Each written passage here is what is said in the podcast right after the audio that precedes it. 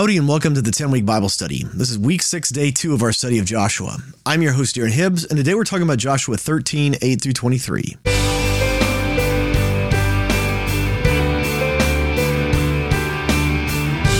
welcome back to the 10 week Bible study. I'm your host, Darren Hibbs. Would you join me as we pray before we start today? Lord, would you open our eyes and our ears to hear what your word has to say to us, God? Speak to us and fill our hearts with the knowledge of you. We want to know you. We want to encounter you through your word today. In Jesus' name we pray. Amen. With that, let's go and jump into God's word. We're reading today from the NIV. This is Joshua 13, starting in verse 8. The other half of Manasseh, the Reubenites and the Gadites, had received the inheritance that Moses had given them east of the Jordan, as he, the servant of the Lord, had assigned it to them. It extended from Aroer. How on earth do you pronounce that now. That's such a weird like word to actually have to say. A R O E R. Who can say that? A roar on the rim of the Arnon Gorge and from the town of the middle of the gorge and included the whole plateau of Medeba as far as Dibon. And all the towns of Sihon, king of the Amorites, who ruled Heshbon out to the border of the Ammonites. Now, I'm going to tell you right off the bat here, we're going to look at some maps, and I'm not even going to try and put all of the names of the places. Like, I'm, I'm not going to put all the towns in the next couple of chapters because there's just too many of them. I mean, there's just too many, and, and half of them we don't even know where they are anymore, and some of them are conjecture and things like that. So, when you do these maps, they get so so uh, clustered up that you, you you can't hardly read them, especially the way I'm doing them here.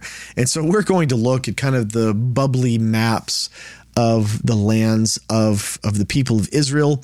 So with that, let's go ahead and look over here at the what I'm calling the 12 tribes of Israel. And what's being described here right now is the land on the east side of the Jordan River. So we've got Manasseh here that's on uh, the east side. We know that Manasseh crosses over and is actually on both sides. Uh, you've got Reuben and Gad, and we know that they conquered the lands of Og and Sihon, the two kings on the east side of the Jordan River. And so that's what we're talking about there. But again, you'll see as we get into this chapter, if you've been reading ahead and reading through this 10 times in 10 weeks, you know that the names they get they get pretty thick and they get pretty fast and furious as we're going through this. So I, I'm I'm not going to have them on the maps. We're just going to have kind of what you're used to seeing when it comes to Bible maps, the, the little bubbles of the different tribes because we don't know exactly where some of the we know exactly where some of the boundary lines are, but some of them are a little fuzzy from our modern accounting of it. Verse 11. it also included Gilead, the territory of the people of Geshur and Maacah, all of Mount Hermon, and all Bashan as far as Salecah, that is the whole kingdom of Og in Bashan, who had reigned in Ashtaroth and Edrei. He was the last of the Rephaites. Moses had defeated them and taken over their land, but the Israelites did not drive out the people of Geshur and Maacah, so they continued to live among the Israelites to this day. So, yesterday I talked about how you know those the little bubble map we'll go take a look at that here there's this map where i showed you you've got the larger promised territory of israel then you've got the modern state of Israel. And when we see here, you've got this land is actually what they conquered. And right now, we're actually just kind of focusing on this land right here, the east side of the Jordan River. And even here, it's telling us, our author is telling us that they didn't conquer all of that. There's actually pockets of Canaanites uh, in in their midst, and so they kind of lived amongst them. And so, if I were to draw that map accurately, there'd be all sorts of holes in it, and it would be really difficult to kind of visualize. And even then, it's it's we're not fully clear on where some of all of these different cities are that they conquered and that they didn't conquer. And so it gets very, very complicated. But when you kind of look at it like this, you kind of get the 10,000 foot view. And I think that's probably more important than anything else is just to be able to get that 10,000 foot view, literally. Uh, this may this this may actually be the 50,000 foot view, quite literally, of the of the region. And I think as as we see that, it kind of gives us a better picture of what they actually did and didn't do during this time period. Let's continue on, verse 14. But to the tribe of Levi, he gave no inheritance, since the food offerings presented to the Lord, the God of Israel, are their inheritance as he promised them. Now, we're actually going to that is a broad generalization. Yes, there was no inheritance. They didn't get one of these little land bubbles, but what they are going to get is they're going to get individual towns and cities that the Lord is going to give to the Levites scattered throughout all of Israel. And, and those are the cities that the Levites get to live in. They don't get a larger area, but they do get smaller little city state places so that they can have their land and livestock and things like that. Um, because they were provided for from the the temple and the tabernacle, but they also only went there, especially later on during the time of the the temple being in Jerusalem. They would go there, but only certain time periods during the year. They would kind of take rotations, and so then they would live off of their own little plots of land the rest of the year. Verse 15. This is what Moses had given to the tribe of Reuben according to its clans the territory from Aroer on the rim of the Arnon Gorge and from the town in the middle of the gorge and the whole plateau past Medeba to Heshbon and all its towns on the plateau, including Dibon, Bamoth Baal, Beth Baal Meon, Jahaz, Kedemoth, Mephaath, Kiriathaim, Sibmah, Zereth, Shahar on the hill in the valley, Beth Peor, the slopes of Pisgah, and Beth Jeshimoth, all the towns on the plateau in the entire region of Sihon, king of the Amorites, who ruled at Heshbon. Moses defeated him and the Midianite chiefs, Evi, Rekem, Zur, Hur, and Reba, princes allied with Sihon, who lived in that country. In addition to those slain in battle, the Israelites had put to the sword Balaam, son of Beor, who practiced divination. The boundary of the Reubenites was the bank of the Jordan. These towns and their villages were the inheritance of the Reubenites according to their clans. Okay, just said a whole bunch, but it's all solved if we just look at this map right here. And what we're talking about is uh, Reuben right here.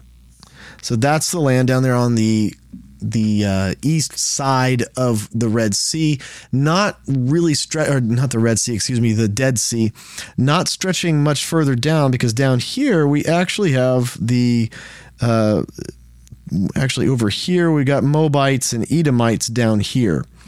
And so the Israelites didn't conquer Edom at this time, and they didn't conquer the Moabites at this time either. Um, now, interestingly enough, in this area, let's see, I think somewhere right around here is the modern city of Amman, Jordan, in either Gad or Manasseh, right there. Actually, it's, I think it's further down here. I think it might be right in here on the border of Reuben and Gad. It's closer to the Dead Sea, I believe. But that is where the modern city of Amman, Jordan is. And of course, we know that Damascus, uh, Lebanon, is up here. It's actually further north. And both of those giant cities in ancient times uh, actually were promised to the Israelites. Now, the one thing that I kind of brushed over here is it says that they they killed everybody that they found on the east side of the Jordan, but one person it it it, it points out one specific person that they killed who practiced divination. If you remember the story from Deuteronomy, maybe you do or don't, but it's about Balaam and his talking donkey. There's this crazy story in Deuteronomy where uh, maybe numbers I can't remember now where the story is actually, but but Balaam is on his way to curse the Israelites. He's being paid as this uh, diviner, prophet, whatever you want to call him, to go and curse the Israelites. And every time he tries, he can't do it. Like he can't even get the words out, and all he can do is bless them. It's like the Lord takes over his voice box, and all he can do is bless the Israelites as he's looking down on this massive camp of Israelites before they they kill. Uh, Og and Sihon and take over this area while they're kind of camped ready to take over the east side of the Jordan. He's paid to try and curse them, and he can't do it. And uh, finally, one day on his way there, he's riding on his donkey, and his donkey turns to the right and turns to the left, and he can't get him to go. And what what happened is the donkey happens to see this giant angel with this flaming sword going back and forth. He can see the donkey can see the angel, and Balaam can't. And um, eventually, the donkey, uh, you know, Balaam hits him a couple times, beats the donkey. He's like, keep going. And the donkey's like, why are you beating me? And the funny thing is, Balaam doesn't seem at all troubled, like, oh my gosh, you're a talking donkey. He's just like, I'm, beat you because I want you to go forward. And donkey's like, I'm saving your life because there's this angel with a flaming sword that's going to kill you if I keep going straight. Right. And so there's all of these super weird supernatural things surrounding Balaam. But uh, we know that that Balaam was at least somewhat like he operated in the supernatural realm, right? And and every time he's trying to prophesy doom over Israel, he prophesies their glory. But we also know um, when you piece together several of the biblical narratives here, then it's actually not very straightforward, but it's it's kind of scattered throughout the biblical canon, if you will, that what Balaam actually did is when finally when the the king who's paying him to curse them, Balaam finally says, I, I can't do it. I can only bless them. I can't curse them. And he leaves. And the king in desperation says, Listen, I'll pay you any amount of money if you just tell me what to do to like vanquish them, to get rid of these guys. And finally, Balaam tells him, he's like, hey, listen, here's what you can do. If you get them to intermarry with your women, they will marry your women, the, the foreign women, and then they will start worshiping those those gods. They will worship your gods. And that will actually make their God, the God Yahweh, the one true God, that will make him jealous, and he will actually destroy them for you. And so the king's like, oh, well, that works. And in, in the end, that's actually quite true. What Balaam tells him is very true. And we see in the book of Deuteronomy that actually happens is the, the elders of Israel, Israel start intermarrying with the foreign women and they start worshiping their foreign gods. I mean, right after coming 40 years after coming out of Egypt, they start doing this and the Lord actually breaks out a plague against the people of Israel that's not stopped until actually uh, two of Aaron's sons actually put to death several of the elders of Israel for leading the Israelites in this. And so we see that uh, it's not until the zeal of, I believe, Hophni and, and Phinehas that we see that the Lord breaks this curse. But as retribution, uh, essentially against Balaam, he has pointed out individually here by Joshua that they went and they found Balaam and they killed him. They put him to death. Um, they put him to death for teaching the the foreign king that this is actually going to be effective at at causing God to be angry at them and destroy them, but also that he was someone who practiced divination. We see in the biblical account that the Lord speaks to him and through him, but that doesn't mean that he's like a prophet of God most of the way that Balaam made money was essentially talking to demons and evil spirits and things like that. And we know from the law that's absolutely not allowed. And so, regardless of all of the blessings that Balaam prophesied over Israel, they're not going to let him live, especially not after being essentially the reason for them to have so much trouble as they're trying to conquer the nations on the east side of the Jordan River. All right. Well, that's all we have for today. For the 10 week Bible study, I'm your host, Darren Hibbs, and I can't wait to see you next time. Hey, thanks for tuning into the 10 week Bible study podcast. If you've enjoyed this podcast, would you consider leaving a review for it on your podcast app of choice? It really helps other people find out about this podcast, and my heart is for people to fall in love with God's word. Thank you.